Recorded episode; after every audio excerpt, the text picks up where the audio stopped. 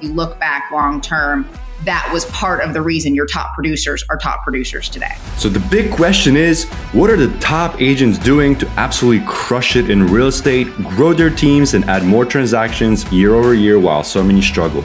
If you ever thought about this, you're not alone. No one has been able to get the answers until now. We spent the last few years helping agents sell billions in real estate, rubbing shoulders with top producers, which got us thinking how can we expose more people to these insights to help raise the standard in the whole real estate industry? We then realized that we could help bridge the gap by getting secrets from the best of the best so that you can succeed. My name is Andrew Dunn. And my name is Peter Michael. Welcome to Elite Agent Secrets. Hey everyone, and welcome to this episode of Elite Agent Secrets. Today we've got Amanda Lott with us. Now, she is the Vice President of the Member- Memphis Area Association of Realtors. She also serves the National Association of Realtors Young Professional Advisory Board in 2022. She's got a 10 year old daughter. She's got Cameron. Uh, Cameron. Yes. She's got Emily. She got dogs. Uh, to be fair, I love dogs, so we're, going to have to have a little bit of a chat about this. But more importantly, for you listeners here, this year alone, she'll do 40 million. She'll do 118 transactions. And in total, you have done how many, Amanda, in your 13 years? 178 um, In my 13 million? years, I just looked that up a little while ago, actually. Um, and now I can't even remember the number, but it, it's a big one. 178 million. But There you go. A couple of a couple of houses here and there, we reckon, unless you just live in Beverly Hills and you sold Jeff Bezos his house. So No. um, we're really excited to having you on the show. Uh, we can't wait for to unpack your three secrets. We're going to be discussing leadership, uh, finding work life balance, and you know your extra secrets to success here in topic three. So we'll unpack that final one. It's cryptic inside of being cryptic. Um, so yeah, it's great. Thanks for coming on the show. Um, and we're we're looking forward to this. I'm really excited actually. yeah. So I think one of the most exciting parts is as we were talking right before we started rolling here is you've been in the business for 13 years, but you have a 10 year old daughter, which means there's been a lot that has gone on in the last 13 years. So take us back to the day that it all started before you knew how your life would change forever. So my story is um, a little different. So I'm a second generation realtor, which that's not necessarily uncommon. A lot of us end up staying in the business. Um, my mom always told me uh, to get a real job. Uh, this is not what she suggested that I do long term because you know it's challenging. It's feast or famine in this business. So um, my mom passed her test when she was nine months pregnant with me. So this is truly all I have ever known. Um, she was a single mom, so I went on every single appointment with her. We went to all the showings, all the inspections, the closings all of it. And I could give commentary walking through a house about whether or not someone should or should not buy it by the time I was six or seven. And she has some good stories about things that I probably should not have said, but I did. So um, I've seen this business evolve over the years, and it wasn't anything that I was like, "Oh, this looks great. Let's let's do what mom does." Mom worked a lot. She worked hard, twenty four seven, three sixty five. I don't know that I really wanted that. Plus, the general concept that you didn't get a paycheck every two weeks uh, was not comforting to me in any in any way. Um, so I was in the restaurant industry for probably ten years or so. Met my now ex husband. Um, I graduated college, passed my real estate test, and got married all within a thirty day time span because that's just how I operate. It's just we're we're going to change something. Let's just change it all. And uh, then a few, you know, we weren't that was 2008 so i was a visionary if you will. Um, not really. You just when you know no different from the market when it was in 2008 to what it was previously you're like oh i'm coming from the restaurant industry. This is way better than the tips i was making so it's fine. Whereas other agents that have been doing this for a while at that point were like do i need to go be a barista because i don't know that i can pay my bills anymore because the market was crashing? So uh, the first couple years were definitely rough in hindsight, but again, when you know no different, like uh, one or two commissions every once in a while was a lot of money for me when you're, you know, 23 and newly married and have no concept. Um, and then I ended up um, with my daughter, who's now 10, Cameron. So we had her in 2011, and things uh, were still pretty you know, they were rebounding still. We were coming out of the recession. Um, but then I would say by the time she hit two, things really amped up for me as far as work wise. And we have been just on an upward trajectory ever since. Mom and I are still business partners. We do everything 50 50.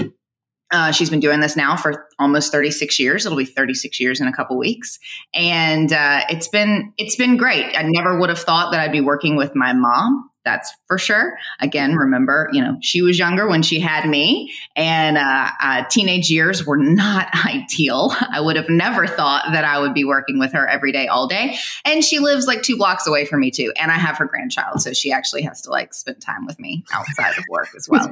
she doesn't want to. How, how do you manage all of that? Holy um, crap! It's uh, it's rough sometimes. Uh, I have a I guess a drive to get up every day and just take care of things. I'm a list person. And so if it's all not knocked off the list by the end of the day, somehow I have, you know, failed at it, which is probably not the healthiest mindset, but it gets me through the day um, and get shit done. So it's effective. I'm like that as well. Just make a list. People say, How do you know where to start? I say, Make a list and start at the top. And they go, Oh, it's not the most important. I'm like, You got to get it all done anyway. Exactly. I got to get it done. So just whatever makes, whatever works, however it comes off in my head, that's number one. Yeah, yeah, just start there. So what, when you got into it, obviously second generation with your mum, what was your first year like then? Did, you know, with regards transactions, you know, was it good, bad, first couple of years? Obviously you were, you basically started at the worst time. Yeah, absolutely. Like the worst economic time to get into real estate you started at. So what was your first year like then, our first couple First year, so I did make the multi-million dollar club our first year. So in Memphis, we have a lot of associations have the multi-million dollar club. Um, minimum is three. I think at that point they had just lowered it because of how bad the market was. Um, to just three million in sales was your threshold to get into the multi-million dollar club. Um, and I remember in Memphis, especially at that time, our average sales price was like maybe 150,000. Um, it's up to 100 250 or 270 now you know 13 years later. But at the time we don't have the highest price per square foot. Um, that's why memphis is so affordable and so many people move here. We ever, you can get a lot of bang for your buck in the housing market here still. So you still so your first year you sold what about 20 yeah, I mean, it was still a pretty a pretty stellar year, um, and it definitely helped coming in and being partners with mom. You know, she had built this you know empire so to speak uh, over those you know 20 something years before and done a lot of business a lot of deals i think her most productive year was 15 million and that was sometime when i was in high school um, so she had she'd always been a top producer for our market but we've obviously stepped it up because even now I talked to her uh, yesterday and she was like, Are we really going to hit 40? And I'm like, We're really going to hit 40. She's like, Never in a million years that I think that I would be saying in my real estate career that we'd be selling 40 million. Um, I mean, because even if you even if you separate us as two different people, which we basically share the same brain, that's still 20 million a piece. That's still a hell of a year in real estate when our average is what it is. So um, it's been it's been interesting but that very first year you know we did well in sales with the 3 million um, but i did a lot of classes i mean that's pretty much what i spent my time doing was as much education and free education as i could muster up because, you know, you had the time, you needed to get your hours in anyway. So I just soaked up everything and anything that I could at the time. So I feel like I spent most of that first year in the association education center. learning learning the ways. So did yeah. you those first years then were they mainly uh, deals coming from your mum's sphere and leveraging that or were you prospecting yourself to get those even your first couple of years? I was prospecting myself too. So what we did was, um, you know, your sphere of influence. Most of your deals should come from it, which is just everybody that you know that you can constantly remind, hey, this is what I do for a living. I'm in real estate.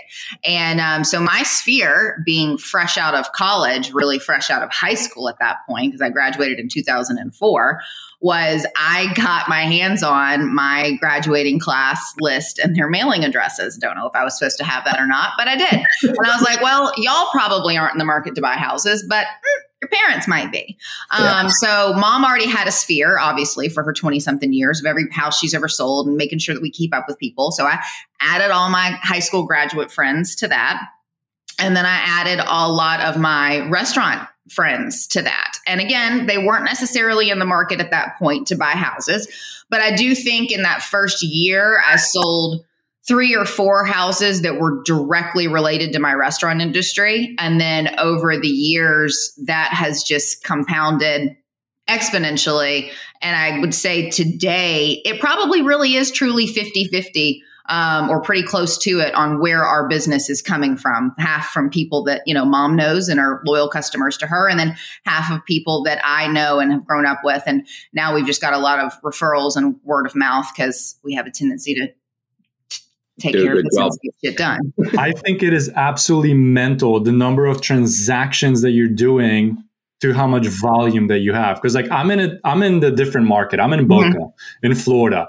So our average price point is like 400 creeping up to 500 Yeah. which means that I literally have to do half as many transactions to hit the same volume. So the Yeah. fact that you're doing twice as many is that much more impressive because I think you, we need to put it to people and, and, and put it in perspective because you guys are cranking it. I mean, Yeah. if we take 160, you're averaging at least 13, give or take, to 15 deals per month. Yep.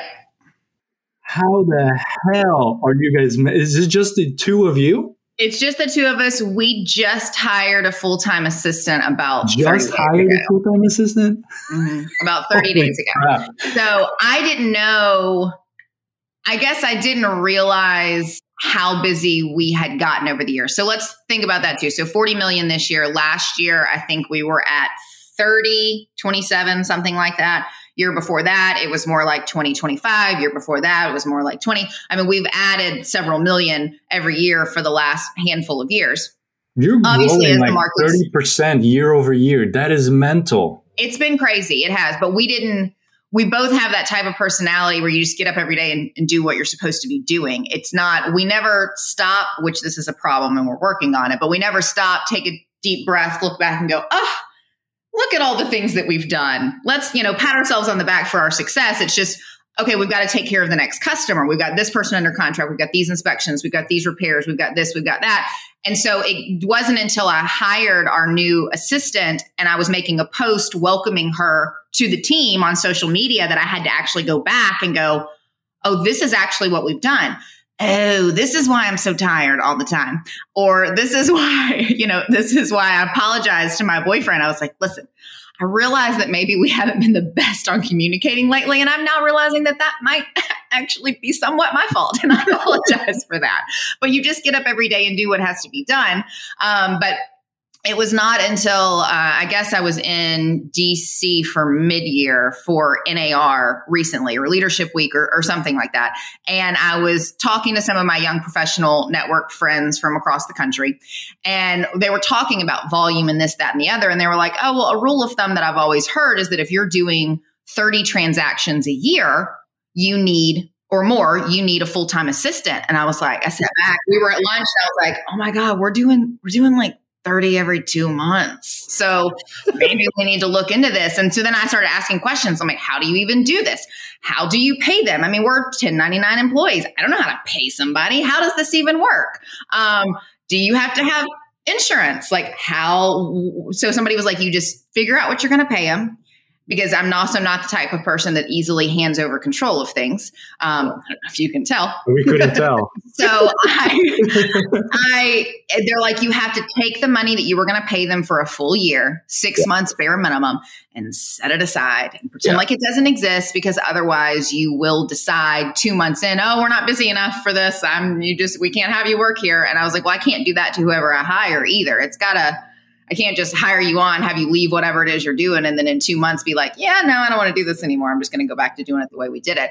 So I talked to Carol, mom, and um, I was like, this is what we need to do. And she's like, I'm pretty sure I've been telling you for like two years that we need an assistant. And I'm like, you mention it in fleeting, you know, conversations. It's not something we've sat down and like talked about. So let's talk about it. Um, and we did. And it was not long before we uh, hired somebody who's actually been our office administrator for our office here in Memphis for the last six or seven years. And I called the CEO of the company and I was like, listen, I'm not trying to like steal your people, but as you can see, like we're pretty busy. She knows how we operate, she knows the ins and outs of the business. Can I take her and y'all hire somebody else? And they did.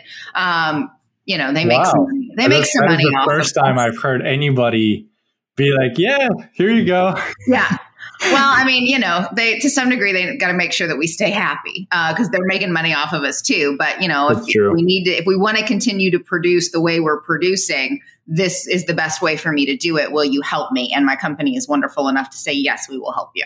Um, so now we have Felicia, who's phenomenal and knows the ins and outs enough of the business and is getting her license so that she can attend certain things if necessary. But we're still not we're not handing off our customers by any means. It is primarily like, all right, can you make this contract, put it together, send it to where it needs to go so that I can save that 30 minutes of my day? And when you add that up 13, 14 times a month, that's a good chunk of your time that I'm not having to direct towards that anymore. So, yeah, you got a day back.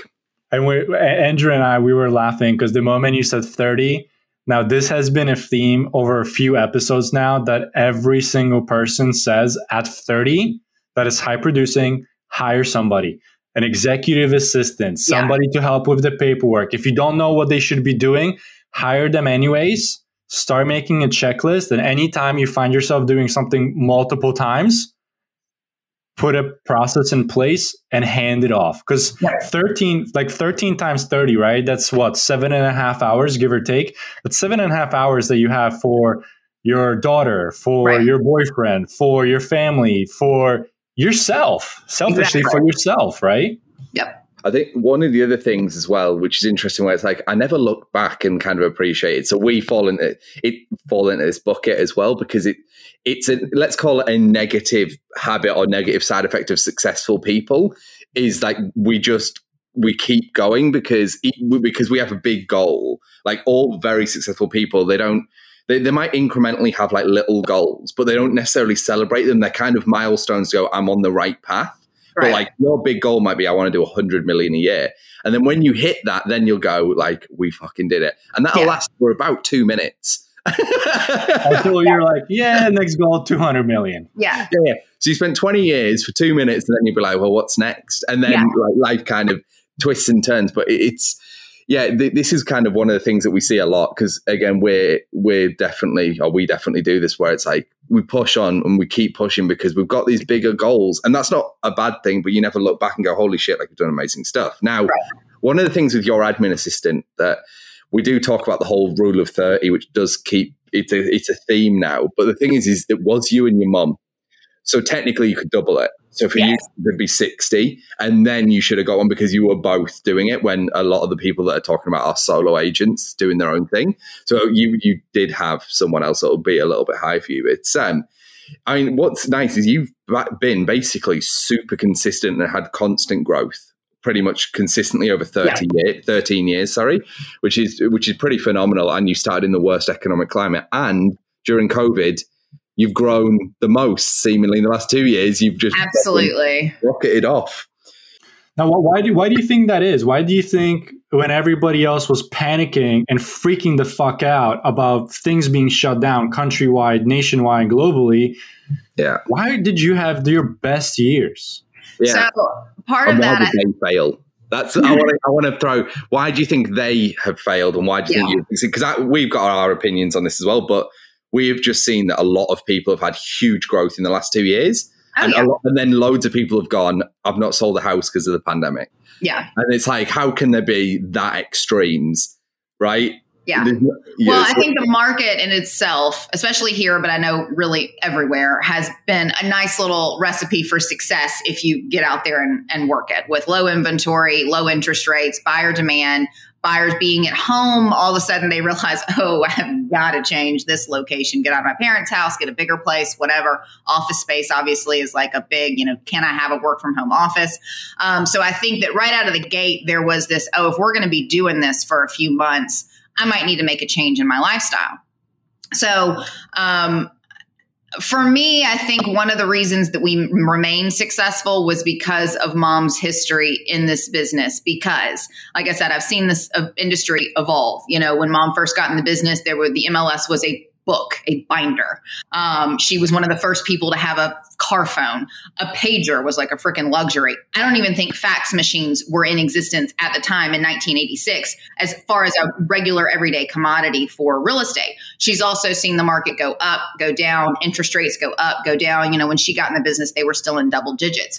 So she's always had this general thought process of like, this is just another storm we're going to weather it. People still need to live in houses. We're going to be fine. And I think the mental aspect of it of going, all right, life is not going to end. Will we have a slow year or two?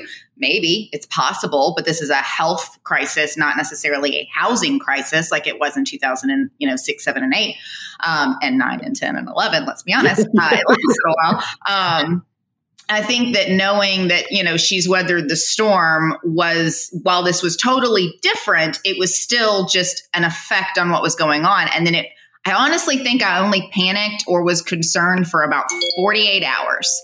And then I had all of a sudden people were still texting and they were like, Hey, can we go see this house? Hey, can we go see this house? And I'm like, I mean, I guess I can show houses. I don't really know. And at that time, um, I'm a big supporter of RPAC. And at that time, um, we had been deemed essential, luckily, in Memphis, Tennessee. Not everybody was deemed essential. Our RPAC uh, pushed for that, and we were good to go. But um, I had to kind of navigate, like, all right, can can we go show property? Um, then all of a sudden, i have got this one particular couple that kind of like really set off, like, okay, this could be a great opportunity here. Um, they were both teachers for music classes here in Memphis at our in our school system, and schools were virtual; they were shut down. And uh, so they were like, "Well, we're still getting paid, but we're basically on break early. So we've got all this time, and we've got income, and we're not spending money. So let's go let's go buy a house." And they were a very young couple, first time buyer, and I think we looked at probably I don't know twenty plus houses, and I think we made offers on ten of them and we lost to 20 30 40 50 multiple offers on all of them until we finally won one. And so it was like this weird feeling of okay i'm being told that this is all awful and like we all need to brace ourselves. But what i'm seeing is very different from that. And it only took me going out in the field a couple times and writing these offers before i'm like whoa this is not what people are expecting it's going to be we started making posts on social media about hey if you're if you've been in the business for a really long time and you're not super comfortable going out i am. Send me your customers and we'll pay you a referral fee. Um, posting on a daily basis about what we're doing and where we're going making sure that people still realize that we sell houses we just didn't miss a beat. I never went quiet. I never commented on what was going on either. Um, never once had a post or a statement about anything political, anything about COVID as a whole, anything about, oh my God, the world is falling. I, I just, I just don't. I'm still getting up and selling houses every day. And I've kind of we've kind of always had that thought process of whatever our political and personal opinions are, we don't get to share them because not everybody has them. And that's not going to be, I'm not going to let that be a reason that somebody doesn't think that I can do my job because I can do it well, regardless of what my thoughts are. Uh, but we live in a society that that makes a difference. So we just made a point to not comment on it, not say anything about it, and continue on with our business. And I think people saw that and we're like, oh, Amanda will go show us a house. Let's write an offer on that. And then before you know it, you know, word spread within six months or so that the housing market was crazy. And if you wanted to buy a house, you had to go out and get it right then. And we were lucky enough to be at the forefront of that and people trusting our opinions and knowing that we were still, uh, we still had faith in our city, faith in what was going on, and faith in the market as a whole. I think part of it also is probably your supply of toilet paper was very, very high, or you're giving it out with the offers. Yes. But but no, you, you make a very valid point because you didn't skip a beat people trusted you because you put yourself out there. People also trusted you. They saw you. So you almost were, not almost, you were leading the pack, right? When people didn't know who to turn to, they knew they could turn to Amanda and mom in order to buy or sell their property. No matter what the circumstance was. Yes, it was maybe a little bit weird. All of a sudden, things have changed. The other thing that I like um, that you said is you refrained from addressing the elephant in the room which I think in some weird way almost put your clients at a comfort because they were they were coming to you and you weren't going to say, "Oh my god, what is going on? COVID Yeah. this, COVID that. We're all gonna die. Panic mode, and hear all the negative bullshit that everybody else was feeding us. Right? Well, because I think we reached a point as a society where we were tired of hearing that. Yes. Um, and everybody did get on, you know, understandably so. But I, I can honestly say I didn't know enough about any of that to speak on it. Like, I'm not one that's just to like talk out of my ass. And I'm like, I don't know enough about this to be an expert on it. It's like that whole, you know, I'm not an attorney, so let's consult that person. I'm not a tax advisor. You need to call your tax advisor. I'm also not a politician or a doctor. So, not my call. one, one of the things when I got into business, uh, I forget, I actually forget, it was actually a realtor as well, very successful. And she was like, there's three things you don't discuss with clients. She said politics, religion, and abortion. 100%.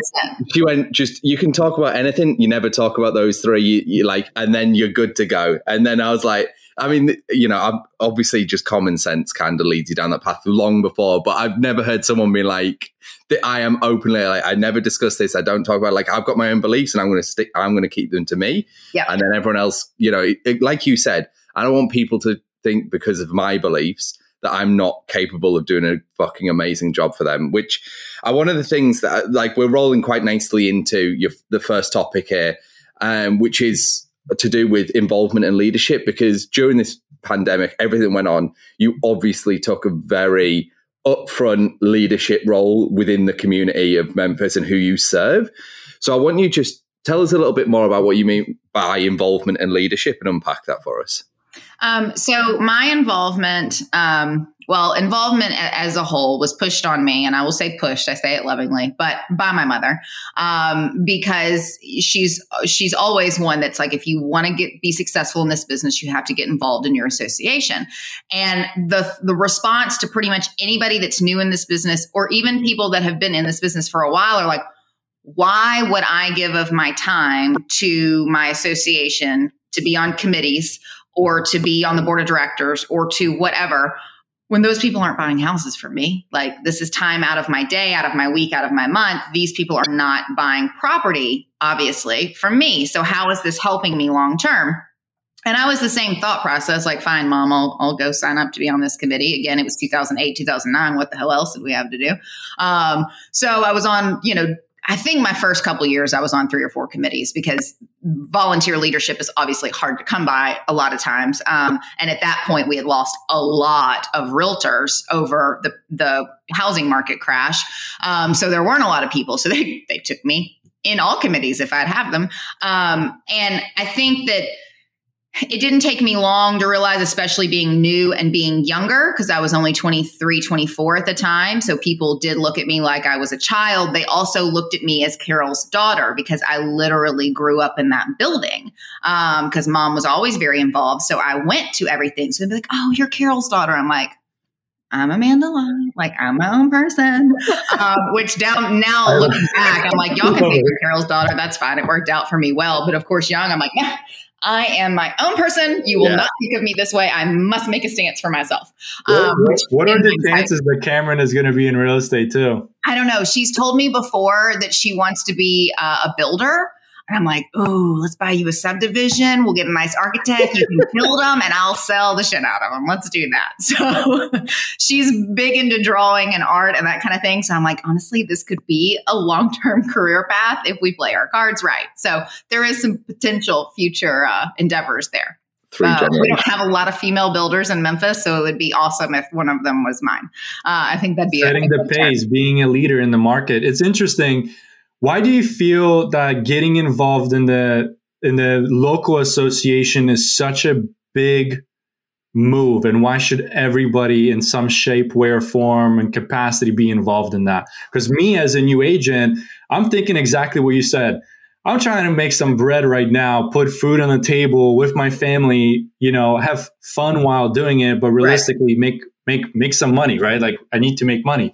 So why would I already from my very very busy day or what I think is a very busy day take that away, sacrifice the time with my family and volunteer for my association? All right. So it's really kind of three parts, if I can remember all three in my head. I just had them. Um, one is it makes transactions a lot easier when you know who's on the other side of the, of the deal. Um, and let's be honest, you know, 20% of the agents do 80% of the business. That's always been the rule of thumb. It may even be more like 90 10 now. Um, but those are also the same people that are usually involved at your association. So if you, you know, if you sit at the table with the movers and the shakers, you end up being influenced and end up being a mover and a shaker long term. You have to surround yourself by pe- with people that you want to aspire to be. So there's that. It makes transactions easier um, to know that there's a personal relationship. You know, oh hey, I just saw you two weeks ago sitting on the MLS committee meeting or whatever it may be. Um, the other one is knowing what the hell is going on. Um, you know, if you're on the MLS committee or the member services committee or whatever various committees you have, it gives you a little bit more insight into how this business operates, um, what other people are doing, um, what's changing in the realm of technology, in the realm of marketing, in various other aspects, whatever your niche might be or whatever your interest might be. I can promise you, your association probably has a committee for it. Um, and it just makes you that much better of a realtor over time to keep up with what the hell's going on in your market um, and in your area. And the best way to get that information is through your association on a national, on a state or local level. Um, and then that third one, I, I knew I was going to do that if I didn't write it down, and I've forgotten it. So when we come, I'll, I'll come back to it later. It's interesting because my assumption would have been that the people that are the movers and the shakers, they actually don't have the time to be involved in the committee but you're saying it's the opposite, which makes me now rethink the strategy. And it I mean, that makes that makes perfect sense. It is in most cases. And so if you look back, like if just uh, if you wanted anybody that's listening wanted some homework, if you go through and see who your top producers are in your market, are they currently on the board of directors? Are they currently the president? Are they currently on five different committees? Probably not, but they were 10 years ago or they were five years ago um, you get to a point where like mom's at that point after this many years she's like i'm done serving. I've, I've served. I've, I've done all the things i needed to do. But she 100% attributes um, most of her success from continuing to stay involved and knowing what's going on in the association. But that doesn't mean that she is today. Like she's connected now. She's good. She, you know, people know who she is within customers and within other, you know, realtors. So she's, it's accomplished what it needed to accomplish for her. But if you're newer, it's, I would highly encourage you to get involved in the association because if you look back long term, that was part of the reason your top producers are top producers today would you would you put different weight on different associations or would you like prioritize your involvement like if you could when you first started out yeah, I mean, I think your local association is really the most important. The state associations are great and they're necessary. Um, your connections aren't as great there because I'm not going to go sell in Nashville. I'm not going to go sell in Knoxville. I could, but I'm not going to because I don't know those markets. But it does help to get those referral connections um, when you're on a, involved in a state level because I know who I need to call in Knoxville or who I need to call in Chattanooga or whatever if I've got somebody moving from Memphis that's just staying within the state. On the national level, though, whole different ballgame. Those connections with those realtors are priceless. Um, the connections for referrals especially within the Young Professionals Network, our referral database, and it's not a database, it's a Facebook group, but our, our referral process there is amazing. You get, you see three and four posts a day of, Hey, I'm looking for a realtor in such and such or such and such. And we're all YPN members, which means not a whole heck of a lot as far as you would think, oh, you must be young. Not necessarily. Everybody can be, you know, a young professional network member. Um, I think our average is probably more like 30 or 40, whereas the average age of a realtor is still 55. It's been 55 for like ever. Um, so when you've got these younger, the younger generation coming in, we had to have a place to like get together because we're not necessarily the common, the common number here. Um, the referrals for YPN have probably, I would say in the last two years, at least 10 a deal 10 deals a year have come straight from referrals from ypn which wow. i mean you know in my grand scheme of numbers is that most of my transactions? No it's not but even one of them was worth my involvement and the time that i've put in for that one year. That one commission is well it's, it's, it's, funny you say ypn because one of the things when i was joining my board they were asking me as a young professional which um, which group would you like to participate in? And that's the only one that I checked. Yeah. Because you know, it's it's like it's the only one that I felt like related to me Yeah. as somebody who's young in this profession and like you're, you're saying, not that there's nothing, not that there's anything wrong with somebody who's a little bit older, but we just do the business a little bit differently. Yeah, young know? and new to the business. You know, we, we're an industry that has a lot of second and third uh, career people. You know, we've retired from one and we've moved on to this one. Uh, when I got in the business, there were a handful, I feel like, of people that got in at my age and continued to have this be their main career. Um, and I think that's kind of shifting. I think we're getting a lot of younger people in the industry, and it is the future of our leadership within a local, state, and national level. And so making sure that we're connected and we're it's a very helpful group. Um, but like WCR, Women's Council of Realtors, wonderful. CRS, Certified Residential Specialists, wonderful. And they are great organizations and groups that are necessary and fill um, a void for various different groups within our association. And we just needed another one. So we added YPN to the mix because it just felt like a place that needed to be filled. But YPN is unique in that we don't require that you be in the business for a certain amount of time. We don't require that you've sold X amount of transactions. We don't require that you pay dues, none of that. Just like, hey, come be with us, hang out with us, ask a question. We'll give you all the information. I posted something about uh, well, like me and the assistant. I mean, I have called four or five of my people um, from all over the country, and I'm like, hey, all right, you you you mentioned to me that you've got like three assistants. What exactly do they do? Do you give them email access? Do they monitor your text messages? Like, how does this work? And they're like, girl, I'll tell you all the things because that's the way this industry is in general, you know, community over competition always, but YPN especially is just like, yes, I will tell you everything that I do because you're not a threat because you're in Memphis, Tennessee, and I'm way over here. And even if we were in the same market, people are still pretty open to just share all of their information with you because honestly, let's be real, even when we go to a class, we take all the notes, but most of us don't actually implement anything. So I can tell you all day what I do, and maybe two or three people will be like, oh, I think I'm going to do that. So Yeah. it's And It's one, not really a one or two people actually execute, a hundred will listen. So I did write this down because I need to revisit. Uh, I required to revisit the YPN to know exactly what the fuck am I missing out on. Plus, it's a good time. YPN's a fun group. I mean, you know, it started off way more of a social thing and it's evolved for sure. Charity, RPAC is a huge, huge component of YPN now.